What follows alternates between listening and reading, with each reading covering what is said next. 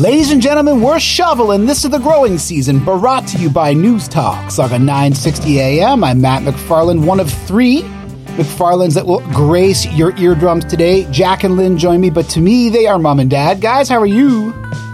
Not too bad, Matthew. Mom? I'm great.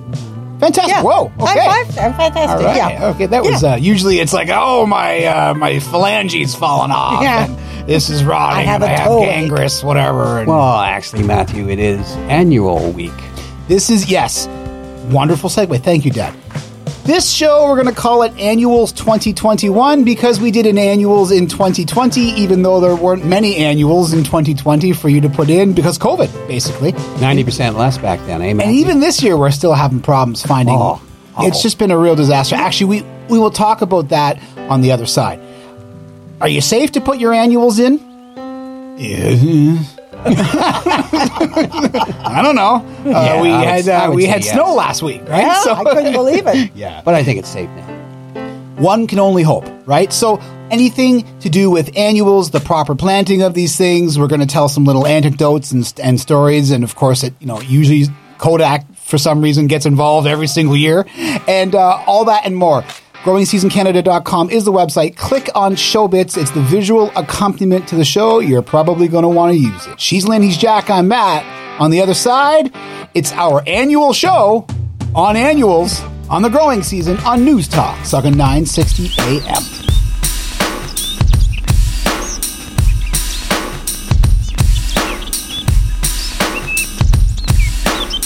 And we're back.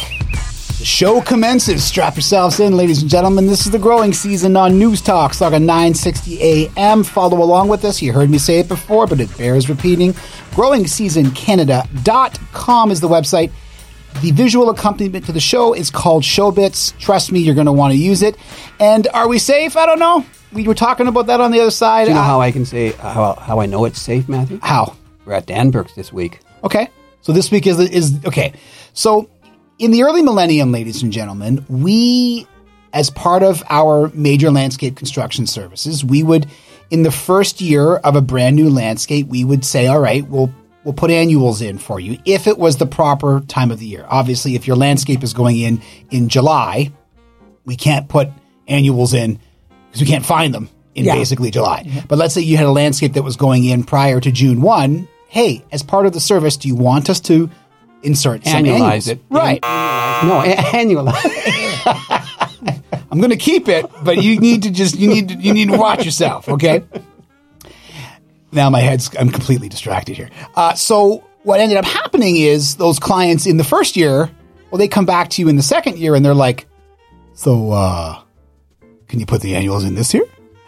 And then the year after, and then the year after, and then the year after. So the Danbrooks, Bill and Carol Danbrook, who are probably listening right now, are one of our holdovers from from like 20 years ago. Have you guys been doing this now for 20 years? Yeah. I would yeah. imagine you're right, Matthew. Yeah. Wow. 20 years. Wow. And we never set out to be a bed maintenance company or that type of thing. But then again, Dad, you you did this in the 1980s. You said there was what two weeks, the first two weeks of June, Always. Yep. Always, Uh-huh. Matthew. Yep. and it wasn't just for like it wasn't just clients that you had landscaped. Like you had clients that would want you guys to come in Year after year. Yep. and do it year after year. Yeah. Until the plants got big enough that they no longer needed Right. the uh, annuals to Right. actually take over and fill in those blank spaces. Listen, one of the things that we've mentioned in the past that I should definitely mention again. Okay, so putting in plant materials is a three year adventure for you to realize full Finished product. full finished product, right? In your first year, they what they call sleep. So all that happens is they are adjusting to their brand new situation. They might put on a little bit of a new root system, but really it's sort of shy. They're like, "Oh, this is I'm in a different spot. I'm the new person on the block. Hi guys, you know, whatever." Okay, what? It's like being a new kid in the class. yeah, yeah, Or what are you doing here? yeah, exactly. Yeah, yeah. Hey, or what am I doing here? yeah. And then the next year, you're going to see them creep. So it's sleep, creep. Okay. So now they're putting on a little bit more root system. You're going to, you're going to notice that there's a little bit more flora and fauna up top. Third year, whammo, they leap. They're off and running. Okay, so it's sleep, creep, leap, and you're going to notice this, and it's really interesting. Now, my dad always, when my dad comes up to see my place, he's always like, "Oh yes, but but you water with a verve. Like, you are you are a fervent waterer." I I will admit my my my front gardens actually my my gardens are very very well cared for. Okay, wait a minute, uh, minute. Can, can you overwater, Matthew?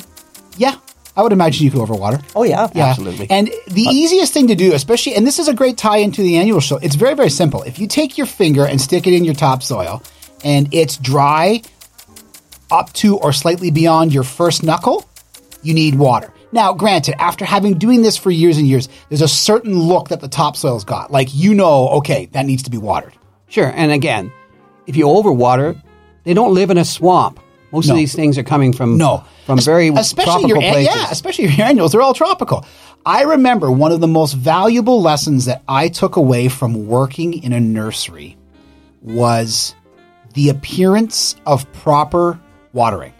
So I remember working in a nursery, and when and when we were watering the annuals that were in little seed trays, the owner of the nursery, God love him, his name was Charlie Sant. He owned Sant's Cold Creek Nurseries on the North Hill in in the in the, in the town of Bolton. And I remember him saying to me, You literally need to see the water sitting on top of mm. the seed trays. And I took that. I actually worked for Charlie's son, Mark, for some time in landscaping. And Mark used to say that about the watering of plant materials. Mark did all the landscaping, all the construction. He said, You need to be able to see the water sitting on top of the soil. That's when you know that you've watered enough. Hmm. So my son, who's seven, he's he's taken a real interest in going outside and you know watering, and he'll stand there and and then he's off to something else. Like, no, no, no, no, no, Logan. Making sure that you can see the water sitting on top of the soil, and then of course not pooling, but you should be able to see water sitting there. so wait a minute, wait a minute. So why are we watering annuals so much? Well, because first of all, you want them to. They, they are a a tropical plant, okay, but b their root system is three or four times the size of the actual plant up top. Yes, Because they were basically root bound. They're completely But- root bound. But what the main problem is, Matthew, is because because yeah, I'm kind of blabbing. because is a new one. I've never heard that I've before. heard yes. but Matt, because they have a, a fairly large root system and they go very deep, especially in times of drought, they require more water. Therefore, water them. I, I- and, and I agree. And that saturation method, I use it all the time, and that's why my plant materials consistently look like that. Yeah, your gardens are gorgeous, They're also they're very very bushy. I like it. Um, so, yes, um, but very interesting thing. Now, how much time have you guys spent outside in your own gardens? Now, we've spent a lot of time outside on job sites, but I can't hear the buzzing of a bee when there's a skid steer in the background going. have you noticed? I've noticed there are way more bees out this year. Yes. I agree, Matthew. Lots of them. Way more bees. Like All times- kinds, man. Not just the ki- not just the honeybees. I the was bumblebees out, are out there. I was out doing stuff, and there was I saw no less than three bumblebees on my geum. Which is good. Three of the big fat little football suckers. Well, I think that we've become more aware of bees. We and the- absolutely have. And the what the role they play in feeding us. Even the dandelions. I'm noticing that my neighbors are less and less now. Yep. Granted, God love my my 80 year old neighbor still gets out there. She's old world Italian, right from Italy. She has her, she has her little screwdriver and she's out there popping all the dandelions out there. And I want to run out there and go, Pina, don't touch the dandelions. Do you feel that's the uh, the pesticides and the chemicals that were being used that's actually making them come back, or is it maybe colony collapse disorder is not as bad this this this time of the year or this year? You're gonna you're gonna slap me on the wrist. I went to look for BTK, Why? gypsy moths. I know, but yeah. I went to, I went to look for it. You you can't find it anywhere. It's sold out across the board. wow. And that I, I'm that I do not. That's not me. I don't want to do chemicals. But man, you're not defoliating all my trees here, guys. This is not going to happen this year. And remember, you can't do that for too long because two or three years, and after that, they don't come back, Matt. What do you mean? Well, if they if they are completely defoliated more than two or three years, That's they're it. not coming back. They're done. Yeah, I know. So, Matty, I want to know if you're interested in hearing a little bit about the history of why the heck are we planting annuals. You want that? Well, all I know is if it was a bunch of guys out there doing it, you could call them manuals, Yes. right? or or if they were doing it under wind turbines, it could be fanuals, yes. right? Right? Or if it's off of a landscape plan, it would be planuals. Plant That is so bad. So very bad. Okay, mom, hit the history. Would Mom, you, before I go on, I'm going to puke if Matt keeps it up. Well, we go back to 1918.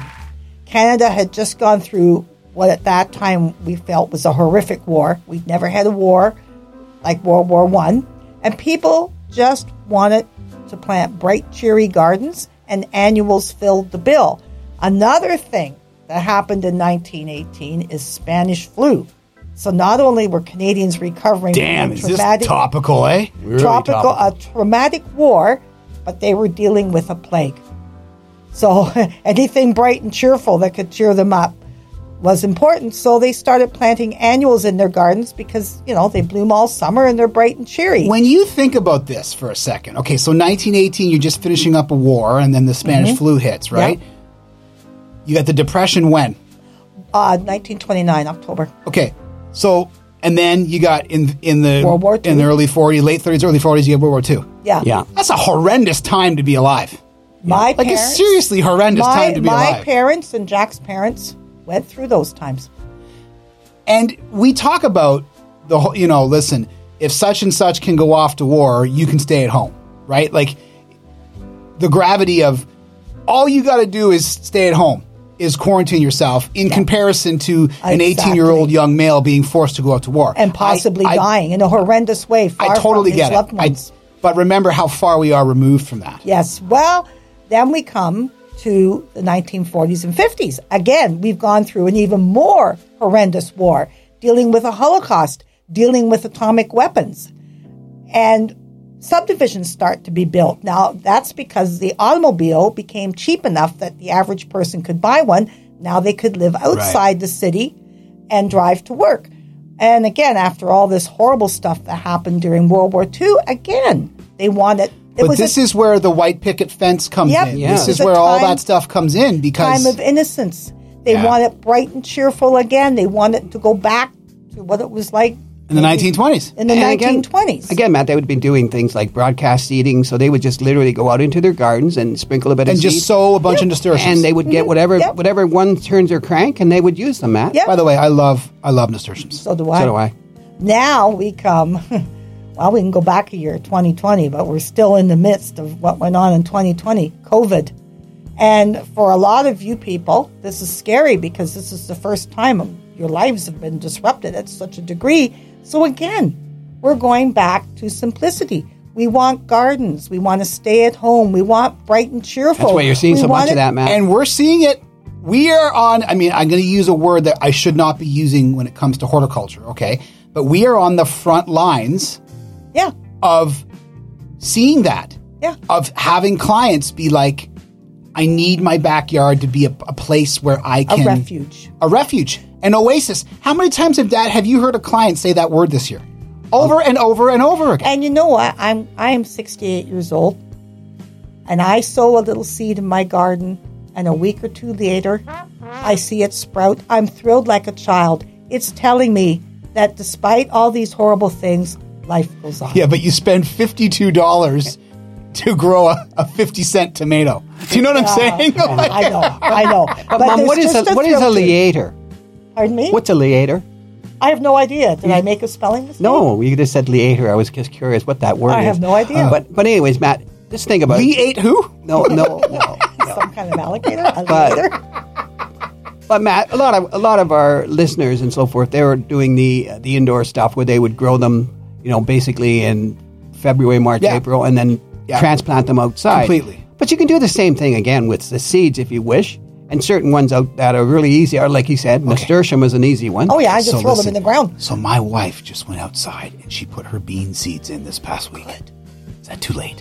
No, No, I I, haven't put mine in. I didn't want to say it to her. I was No. like, Kel, this is kind of futile, but I just cleaned no, out Matt, my it's vegetable. not. I didn't know, Matt. It's not beans Real quickly. I just cleaned out my vegetable tubs. Hopefully this weekend I can put Okay. dirt in them and seeds. Okay. No. But for us, Matthew, it's not very practical for the most part to be putting in things like uh, seeds and broadcasting. But I'm going to be doing it at the Danbrooks, a bit Okay. because I can't get what the you bloody want to plants. get. Totally. And you're talking about, ladies and gentlemen, it's a bit of a bit of a background here. My dad's always wanted like a, um, like a, a sun porch, like a sun, like a glass in Yeah. porch area. Sun kitchen. kitchen. Yeah, gr- so so you could theoretically, if you wanted to, if the if the mood suited you, you could Yes. theoretically grow some annuals, right? You know what I'd like to get involved in? I want to do like a I want to get involved in some manner of of hybridization. I would like to get into like a this is if you want this, you have to come to us. Wh- whether it's a not necessarily shrubs. I, I hear that evergreens are a real pain in the butt to be hybridizing, but something like that where it's I, I want to try the scientific end of it and try to hybridize. I think it's great, Matt, that a, a person would be able to produce a plant and be able to name it after a family member. I've always wanted something like that to happen. and could oh, call it minute. So the minute. Matthew. The Matthew. Yes, the Matthew and it would be hairy and red. Oh. But you know, Matt, there's there's a Easy, Mom. Are you familiar with uh, Preston Lilac Isabella? Love it. Okay, so it's a great. It's a to my in my books, it's kind of a cross between the the original vulgaris variety, like the syringa. There's your Latin alert. Yep. Thanks, Dan. And then you would move on to some of your. So your 14 more- minutes in before that hit this. Yeah. this- So this the yeah, it's actually quite quite late this week. Yeah. But Matt, I just find that I think it's kind of cool that so somewhere along the line, this guy must have lived in Preston, Ontario.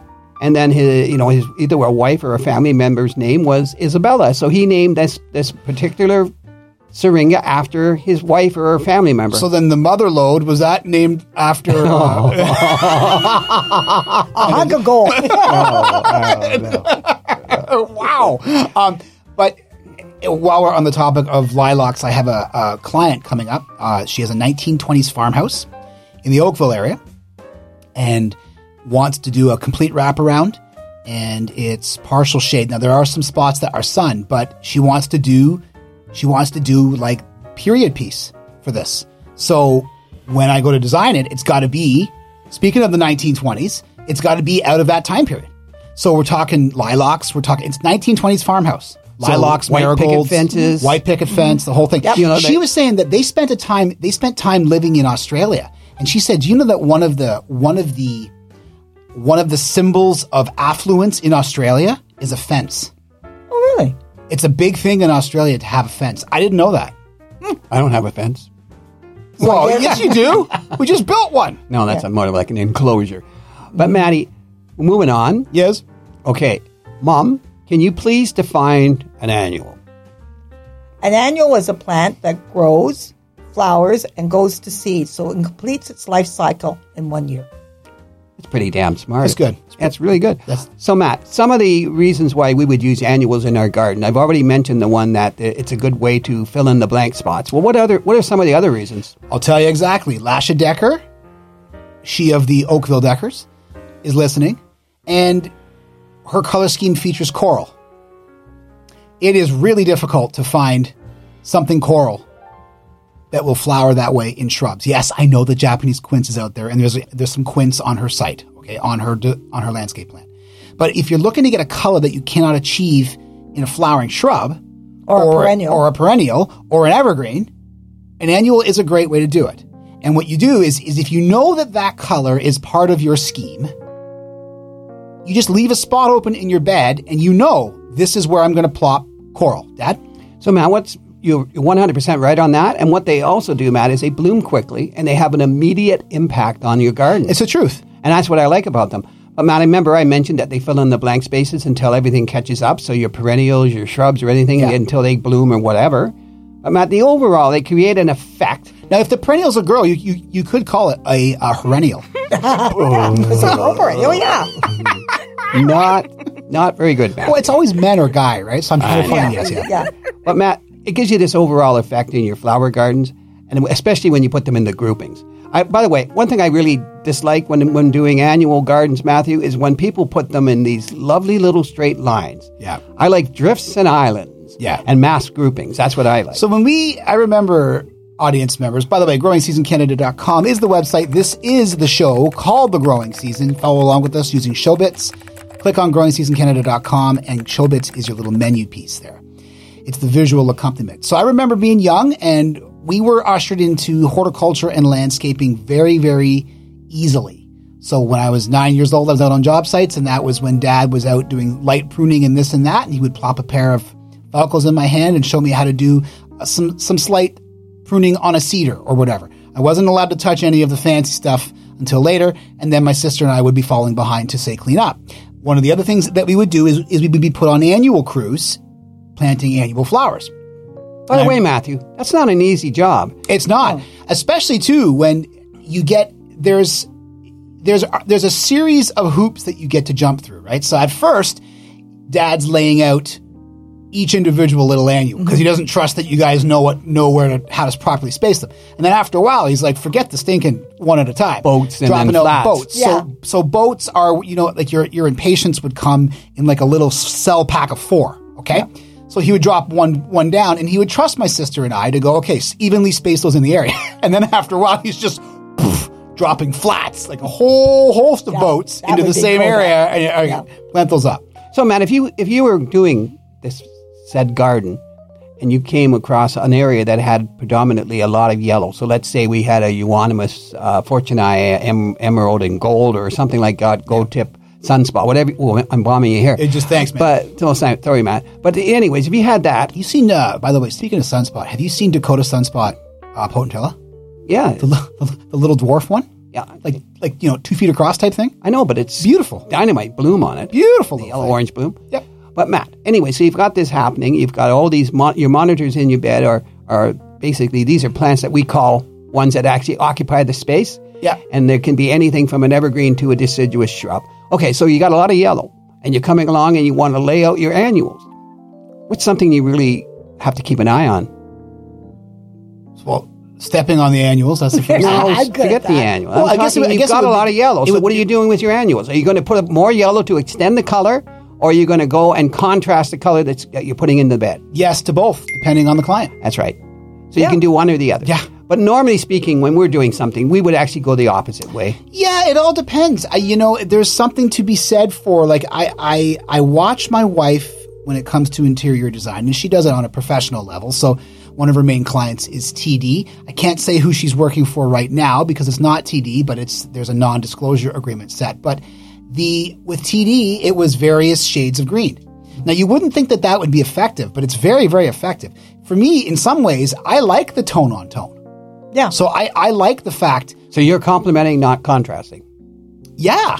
Okay. Yeah, and so sometimes I think that that works great. For instance, speaking of my geum, my my house is a what would Kind you of call it? salmon. It's a salmony. Tan. It's a corally, salmony, peachy colored brick, Mm-hmm. Yeah, right? pretty And the. geum is basically a, a spot on, a s like a spot on variation of it's it's pulling the color off the brick and putting it on the flower, and Yeah. it just pops Yeah. Against the brick, and it's mm-hmm. and that's and that's basically tone on tone. Yeah. Sure. But Matt, in the end, what you're trying to do is you're trying to draw your attention to a strategic corner of your garden or I agree. something like that. Or you- Yeah. and by doing this, we create movement. And movement is very important when it comes to your gardens.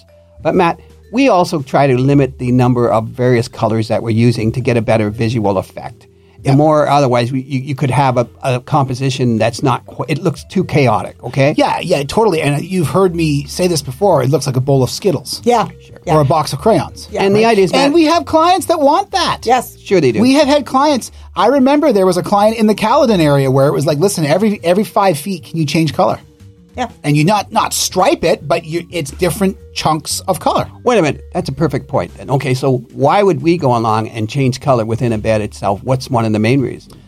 It could be to do with shade light conditions. Yeah, your Right. microclimates. Right. And one of the things that is so difficult about this, specifically with annuals, because your flowering shrubs and your evergreens tend to take changes in light a little bit better because they have a bigger root system or just a beefier structure.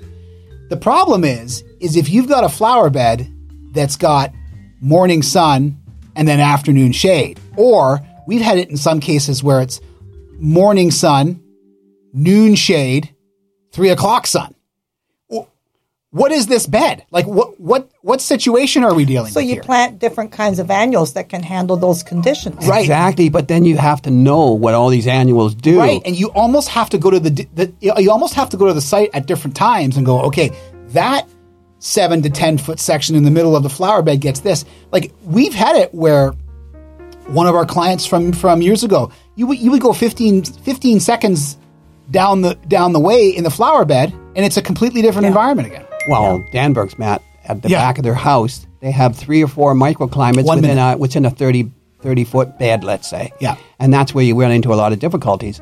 But Matt, even people who do vegetable gardens and so forth, it's a good way to protect your vegetables and so forth from harmful pests. Marigolds. Uh, mar- yeah. Marigolds is an ideal Yeah, uh, um, way of doing it without putting a lot of chemicals. and they say lavender too. Anything that is super super smelly tends Yeah. to keep things away. Lavender keeps mosquitoes away. Too. yeah. Yeah. Any? What else did they? What else did they mention? Lemon Um, balm was another one. That's yeah. a big one. You can get citronella. That's an actual plant. That's a big one that they say. Mint. Mom? This is totally off. Don't plant mint, by the way. in a pot. In a pot, yeah. Animals also give you the opportunity that if it doesn't work out one year, you can try something new next year. You know what? Let's jump. She's Lynn. He's Jack. I'm Matt. On the other side, more talk be- on annuals because this is our annual annual Annual. show. Back.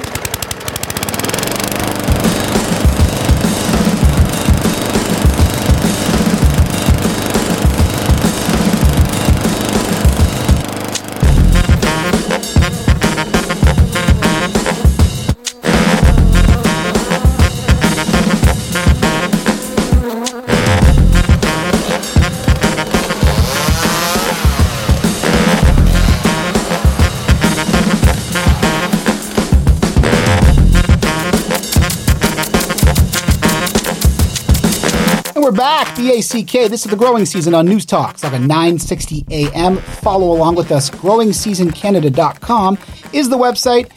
The Showbits segment of our website, that's the area that you want to focus on right now. Directly after the show airs, this very show, this one, gets dropped in a podcast version into Showbits. You literally hit play, and we you can see visuals in chronological order to what we've talked about. Okay, so now we're talking annuals. We're going to get into specifics here. Yes. And one of the things that you, or two of the things that you want to know that are super important. Number one, water is the most important thing for these things.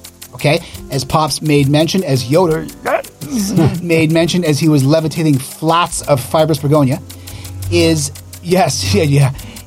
Water is the most important thing, okay? And the second most important thing would be fertilizer, right? The first two weeks of having these annuals in the ground is the most vital, vital, vital time period. In fact, you've heard us say this, and the same rule applies for when you have a brand new planted up landscape, right? Your first week, morning and evening water religiously. If it is a drought situation, if you if the temperatures are above 30 degrees sustained, sustained or or suspended, I don't know, some some S word. Uh, if the if the temperatures are above 30, you might even throw a noon hour watering in there just to keep that water level up. Second week, you could do morning or evening in normal conditions. In a drought situation or in a very Both. very hot situation, you would you would have to go morning and evening again, and then from there on in, two to three times a week. Okay, so the first month. Let's break it down quickly again for you. The first month, the so the first week out of that month period, morning and night, religiously, as far as water. And you heard me talk about it at the beginning of the show. Saturate the soil. You should be able to see that water sitting on top of the soil. This comes right from a nurseryman. Okay. Second week, in normal conditions, you can go morning or evening. That's an or. If it's drought situation, more. And then and then going forward in your next two week chunk, you can do you can do two or three times a week, morning or evening. Noon hour is not a great idea, but in those situations where it doesn't matter how much you're watering, the plants are still wilting. Wait a minute, wait a minute. So, Yeah. is is there any truth to the uh, what people call facts that watering in the daytime, let's say on your lawns or your planting beds, is detrimental to the plants themselves? Is there a magnifying glass effect? Mom, No, there isn't. The reason why you don't want to water at noon is you want the water, the evaporation takes the water away so quick, but you want that water to get down to the roots of the plant. Yeah. That's why fairly early in the morning or in the evening's better because it's not as hot and the evaporation won't happen. and I completely agree. But listen, there are situations where, like, we had summer last year where it didn't matter what time; Th- those plants had to be watered. Yeah. well, hit Yes. No. right? Yeah. And we were down 18 inches on a job site, and there was no water 18 inches down. So, if you're going to recommend a fertilizer, Matthew, what would you recommend? You're looking for balance, okay. like a tens, you know, dimes across the board type. Sure, and then 5, 10, 5 or something else if you want to give it a, a little bit of a kick. But Yeah. remember, the second number should always be the highest. Why? because in annuals you're not you're not looking for green you're looking for you're looking for general health root stem flower health that type of thing Seed. yeah and so completely forth. Well, Leaf. seed Stem, Listen, yes. when it comes to seed, listen. You don't want to be encouraging your freaking morning glories to No, seed because those no. things don't even need I any planted, encouragement. I planted morning glories three ge- years ago, and I've never had to plant them again. and nasturtium too. Nasturtium just go bonkers as Okay, well. Yeah. one last thing before we move off. Yeah. Can okay, so what does blowout mean on the? Okay, let's keep this clean here. Yep. It's a family show. Yeah. What does uh, blowing out of your flowers mean in say midsummer? It just means that the they've they either haven't been fertilized enough or they haven't. They're just they've basically bloomed themselves out. Okay, right? is there And anything you can do for that? Well, it would be it. You would have had to have been caring for it ahead of time, right? It's like what happens in your lawn in the spring has to do with what happened in the fall before, right, Mom? Can you cut them back a bit in deadhead? But I thought that, th- that, that this was all. It had to be fertilizer ahead of time. Well, they actually said Matt, that you can extend the life of the annuals by cutting them back. It will jumpstart new blooms. So what? I get my sh- I get my shears out and I shear my Absolutely. my impatiens off. Not all the not. do you know what, Matthew? Impatiens are one that have enough. Pro- do you know what, Matty? Impatiens have enough problems as it is. Let's face it. With water even use them stress and heat stress, I'm tired of them. That's We why we've moved off to begonia. Yeah. But Matty, if you were going to pick something for the sun, that was that was an absolute dynamite little annual to use. Oh, it's easy. Okay, what is it? Nasturtium. Okay, explain. I love it. As I said, these these suckers. Mom, didn't you guys have nasturtium in your flower beds from like 15 years ago? This things just kept coming back and coming back and coming back. Yeah, Right? yeah. I love nasturtium. They are, first of all, anything to do with any sort of a rock garden setting, I'm in, count me in, and nothing looks prettier in a rock garden setting than you have this little orangey yellow nasturtium in there. They're absolutely beautiful. Only one problem, Matt. Say nasturtium and cosmos Yeah. are highly invasive. Yeah. So when, once you have them, if you let them go to seed, unless you want to take the seed and collect it, that's Yeah. different. But what they're very invasive to But the garden. when we would when we would use nasturtium, we would put them in an area where we would say, "Listen, go go to town, go nuts." Like, okay, farmhouse client has specifically asked for, ready for it, lily of the valley. Oh yeah, because that's an old. She wants it. plant. That's and I and I li- I literally said, Pachysandra? I said- no, no, no. Sorry, what do you call it? No, Convallaria yeah, majalis? Really? she's literally Oh, asked my for it. And I said, listen, we, there's like a level four toxin in this thing, and they're super invasive. She goes, I understand that. I want lily of the valley. So, and I s- and she said, I'm fully aware that you got to put it in an area where it, it's going to take over. I get it, right? It's the same as nasturtium. If you know going in that vinca or nasturtium or any of these things is going to be invasive, put it in an area that, that you want it to invade. And you can right? or an area that you can control easily. Well, you made Could mention walkways of or anything. you made mention of mint prior, right? Pots, yeah. Put it in pots. But Matt, you know what? If I was going to be using nasturtium, I like this new chameleon variety. Its bloom looks kind of like an orchid, and it can change from yellow to pink to red color Now, over a, few days. If it's a chameleon variety, like if you plant it near your house, you can't see it because it Yeah, blends into your house. blends into your house. I can't see any of the nasturtium. But Matt, if you get a chance to see it, and actually, if you're going to be putting it up on Showbits, in you Showbits. have got to see it. It's Cool. called Chameleon. Cool. But Matt, if again, everybody knows marigolds, and you can use them in your veggie garden and so forth. Yeah. So Tagetes tenuifolia. You know what? We didn't use marigolds for a whole lot of years, and actually, Bill and Carol Danbrook are listening, and and they love marigolds. And you know what? There's something. I think that we didn't use marigolds for years and years. It's like the laugh track on uh, on a sitcom. Yeah. So my kids are right in the middle of a, a complete Full House binge. That's that's all they're watching. Yeah. And because we don't hear the laugh track anymore, now when you hear it, you're like, oh yeah, that's cool. There's the laugh track, right? Yeah. And it's the same as as marigolds. Is that they were just the staple for years and years and years, and we stopped using them on customer sites because mostly because well, we go the way that that Yoda yes goes. If Yoda doesn't like something, it doesn't really come on the site. So we weren't using marigolds much, and now because of the Danbrooks, marigolds are kind of back on the menu. Looks like meat's back on the menu. I, I can take marigolds, and I, I put a couple really nice varieties in that Danbrooks, but I can't stand that creamy white colored one. I, I think it looks kind of like washed out. Insipid. Yeah, I, you know, to me, it's one of those ones where I think that when there wasn't the the level of varieties and and the level of choices involved, marigolds was were overused. It's the same as impatiens, right? Like, why would you plant a regular elfin impatient now when you can get a New Guinea? New Guineas are just by far and away a cooler option, right? It's just so for me. I- I've I have refallen in love with with marigolds because I guess there's so much more out there now. When you see a marigold, you're like, oh, that's yeah, Yeah, we put some really pretty ones in. They've got a touch of brown on the petals. They're really pretty. it's really cool. Matt, you used to say that you really liked uh, Celosia argentea. Oh, I love celosia. the coxcomb. And you know what, Matt? Not my favorite. and you have to do those in major mass groupings. Yeah, and the problem with the celosia is they don't like they don't really bloom all that long, right? And once they bloom out, they're done. They look- it's you have these nice shades of brown on on like basically a, a rooster's head that looks all brown and pasty looking. But you know what they they look like? Celosia looks like a melting freezy. You know what I'm saying? It looks Yeah. it's this little like it's this blob of red and it just looks like this this melting. but melting if the heads get too heavy, it flops over. But you know what, Matt? It does take full I'm sun. very familiar with Oh, You know? At my age, you're always flopping over. Mom, what have you gotten yourself into, man? So, Maddie, Yes. they- they- what is good about them though is, that they take full sun. They like a rich, moist soil, and they want it well drained. Okay, so most of the of your annuals, for the most part, want it well drained. and nothing looks like these things. No. Honestly, they look like a muppet. Well, They yeah. look fake. no, it doesn't do- look real. They need a paper bag put over their head. oh, come on. come on, they're not that bad. So if we're going to choose, Okay, hold on a second. No, no wait a minute. Hold on a second. Celosia- As far as blo- bloom time goes, you get way more bloom out of a celosia than you do out of a dahlia. not a chance. Absolutely, you do. Those in- Dahlia doesn't show up until the frickin' until, Oh. until the show is almost over. What's cool about a dahlia is that they'll start at a certain height, so it could be 12 or 18 inches high, and the Yeah. first mass of bloom will go on, and the thing will grow another 12, 18 Yeah, but it inches, doesn't and then show more up bloom. until August. oh, come on. right? By that point, the celosia are like, "We're done. We're leaving the building." Okay, Matt. so, mom, hold on a second, mom.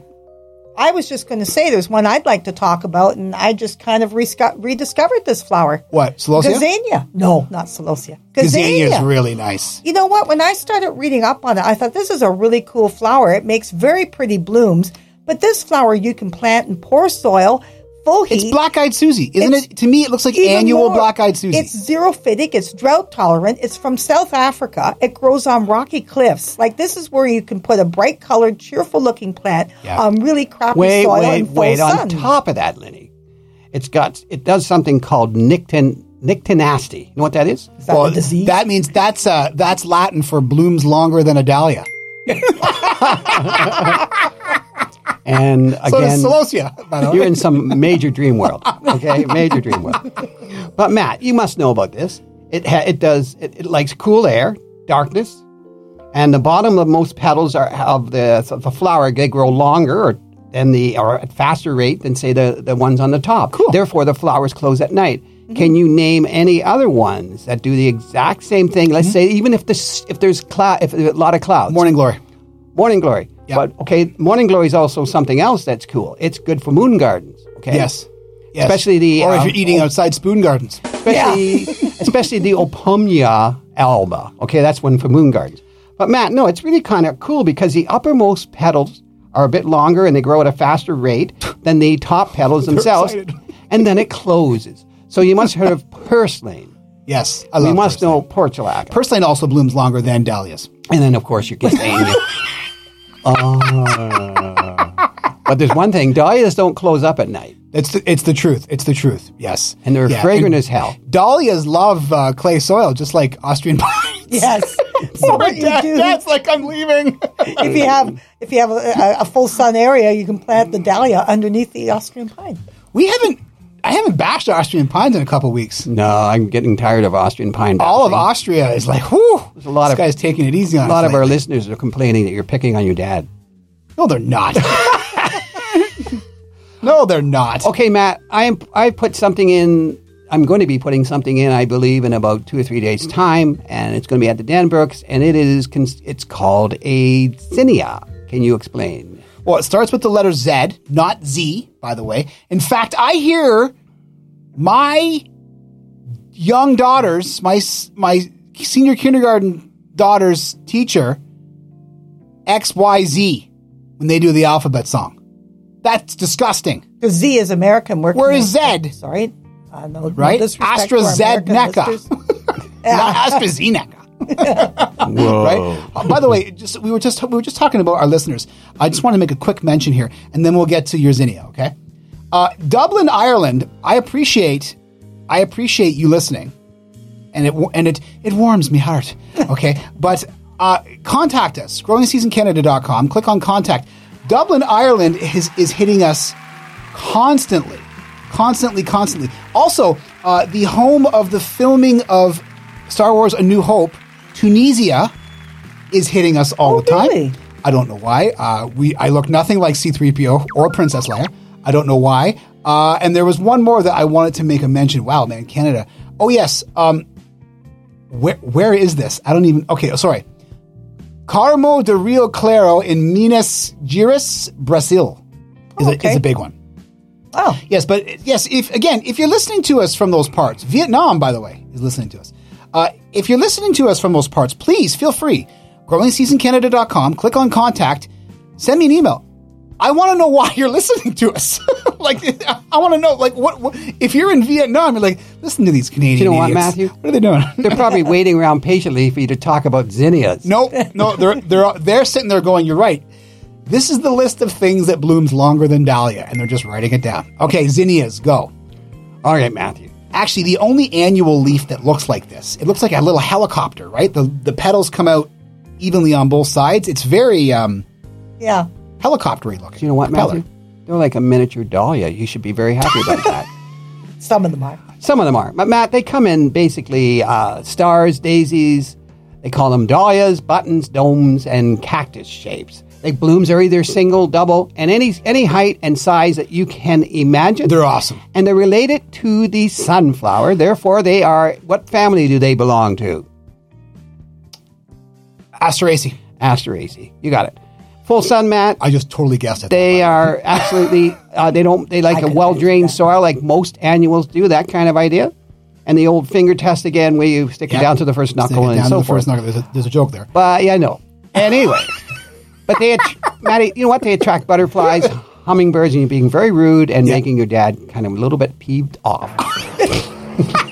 A little bit peeved off. Okay. Okay. Anyways, Matt, they are prone to fungal spots, which nobody wants fungal spots. They are deer resistant and they're non toxic to dogs, cats, and horses. So, Matt, they're very good. But, anyways, what's our time like? Our ti we got about uh, like seven minutes. Okay, we should hit his, some of our shade stuff, don't you think? Absolutely. Yes. Okay, so what what do you like in the in the shade line that you would like to talk about? You mentioned New Guinea. Let's talk New Guinea for a minute. Yeah. Now, New Guinea, they will take some sun too. Yes, they will. right? They will take some sun. I, the only reason why I mentioned New Guinea. Why? Why? I think is it well because they have the bronze leaf. Catch and reflect. Yeah, yeah, yeah. But the only reason why I bring up New Guinea is just that again, the impatiens, and this is not coming from somebody that has planted a couple impatiens in their yard. So, how many have you planted? No, let's just say annuals. What would you guess? would, would you say? Oh, Listen, uh, I was on- hundred thousand. I was on McLean's jobs. Oh, my. Okay, so for our audience, Two we had a flats. we had a client on the Grange side road, Highway 10 in the Grange, okay? Lovely, lovely country property. Like we're talking acres, acres and acres and acres. And dad, what did Mr. McLean do? What was his job? It was really high stressed, uh, like Fortune um, 500 Okay. kind of stuff. So this guy wanted, he had his flower beds. If you were to see his flower beds Three colors. in April, they were empty. There was nothing in the flower beds because what happened is his thing was he wanted annuals. And when my dad, it was what, 230 flats? Yeah, so I'd say 40, 48 a flat. For It goodness- was What's the math, Matt? What's that add up to? 48 times 230 flats. Mom, you have something to say and I'll, I'll check that math. Well, what he wanted to, because of his high stress job, is he wanted to come home to his weekend property, this house in the country, and he wanted to relax. So what we planted was flats and flats of pastel colored Yeah. impatiens, whites, pastel pinks, pastel Mauves. lavender, mauve.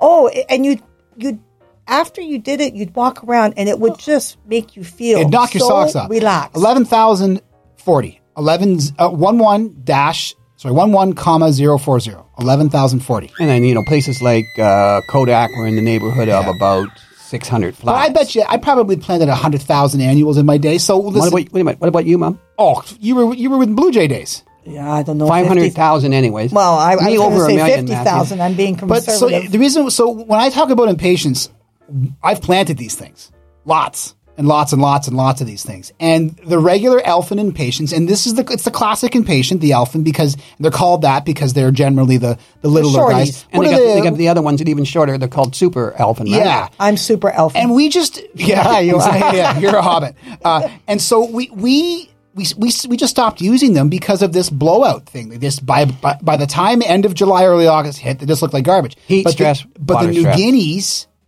always looked better. And my the reasoning, Bigger blooms too. well, and I- for me, I think that it was just they they look better because they're a bigger plant. and they have a Like, they're just- leaf. Some of them do. Some yeah. of them do. Yeah. But man, they came in. They were fairly large flowers: orange, pink, white, purple, lavender, even yellow sometimes, which is unusual, by the way. Yellow in a shady environment. The leaves are, of course, always green, but there were even some burgundy and, like you mentioned, some variegated Yeah. varieties as well. And I have actually never used any of the variegated varieties in the New Guineas. But Matt, I have honestly, I used those as replacements for all of the impatiens We don't all use. around it. We literally on our annual sites now, and we're actually amassing more of them again. There's been kind of like a resurgence in that in that area. Um, we don't. I, I don't think there's a single impatient on on the sites. No, None. And you know what, Matthew? Because they have a lot of nectar, they attract butterflies. And that's another reason that we used to use them because a lot of our clients these days, especially even back then, Matt, were looking for pollinator gardens. The number one request I get from clients is low maintenance. The number two request I get from clients, pollinators. That's good. That's why and we're there's seeing good- more, bees. Yeah, That's right. And we were actually asked to set up until COVID hit. We were setting up pollinator gardens for the um, what for the school board. right? Yes, yes. So thanks to Miss Lori DePhillips of the Oakville DePhillipses, uh, she we were in talks to go into various schools and set up help the kids construct pollinator gardens. And then COVID came in and shut everything down. But to me, that would be nothing would be more fun than seeing a little kid plant a monarda. You know what I'm saying? Like, yes, Oh, this is I know, awesome, it's right? great. It is absolutely cool. But Matt, even another uh, balsam impatiens is another name for it, really and nice. it's something you probably have never used. And it comes in basically a cup-shaped bloom, single usually. Sometimes there's even double ones out there, and the colors are again like purples, red, white, pink, even blue. But man, I, I have used it a lot in the past, and I haven't used it probably in 25 years or so. It's just a matter too sometimes of if if it's if it isn't available, then you don't use it. No, you almost never see it. And Matt, again, it tracks butterflies, bees, bumblebees, that kind of idea. Mom? But it's also, wait a minute, it's also called what, Lynn? touch me not. And the reason why it's called touch me not is it. Oh.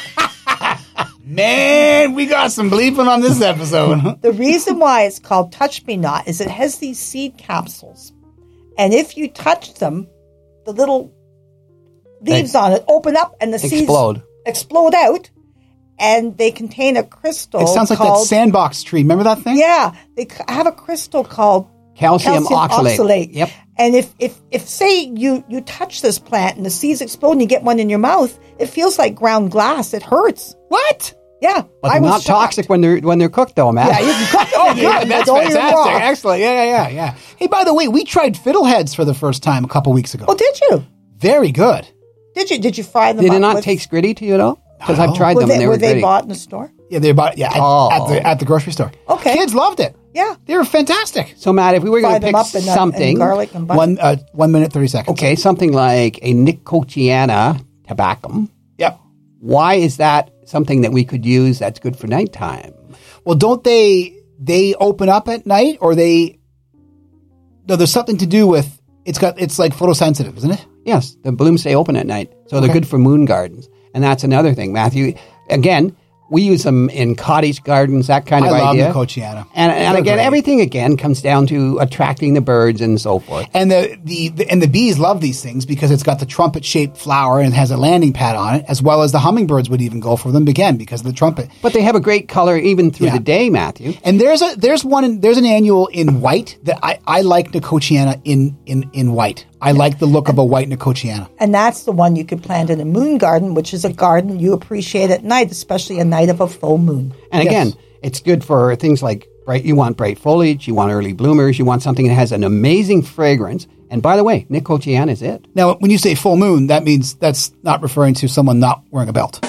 No, I mean the real full moon, the one in the like sky. my brother Pat. yes, yes, yeah. There's a lot of yes, yeah, yeah, yeah. Wow. Okay, so growingseasoncanada.com is the website. Click on Showbits. That's the visual accompaniment to the show. This is a wonderful place to press pause. All right. So as usual, we have uh, more information. Mom, Well, I'll give it a try. Stocks. This is uh, perennial in some zones and annual in other zones.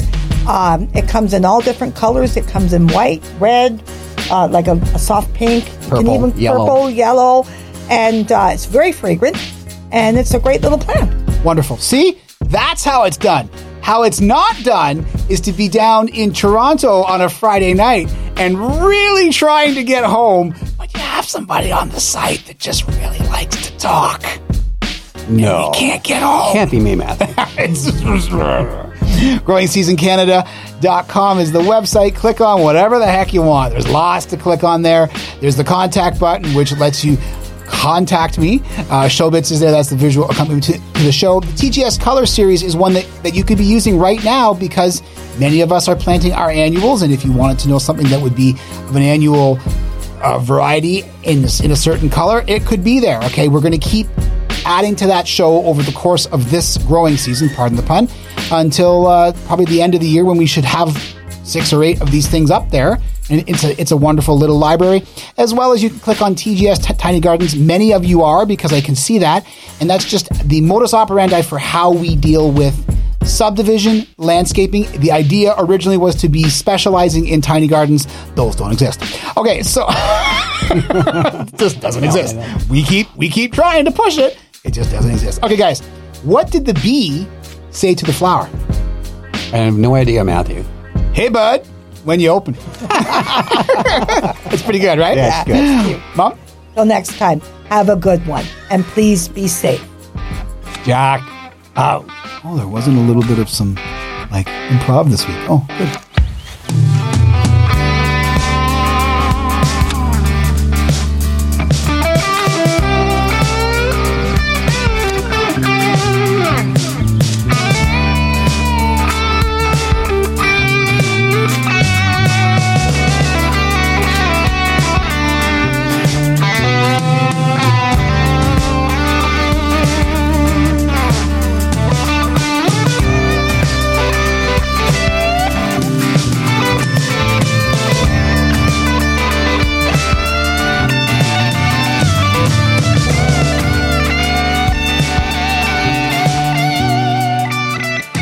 If you miss any part of our show today or any of our earlier broadcasts, don't panic. Just log on to our website at www.sauga960am.ca backslash podcasts and look for and stream our podcasts of this show and any of our other great programs.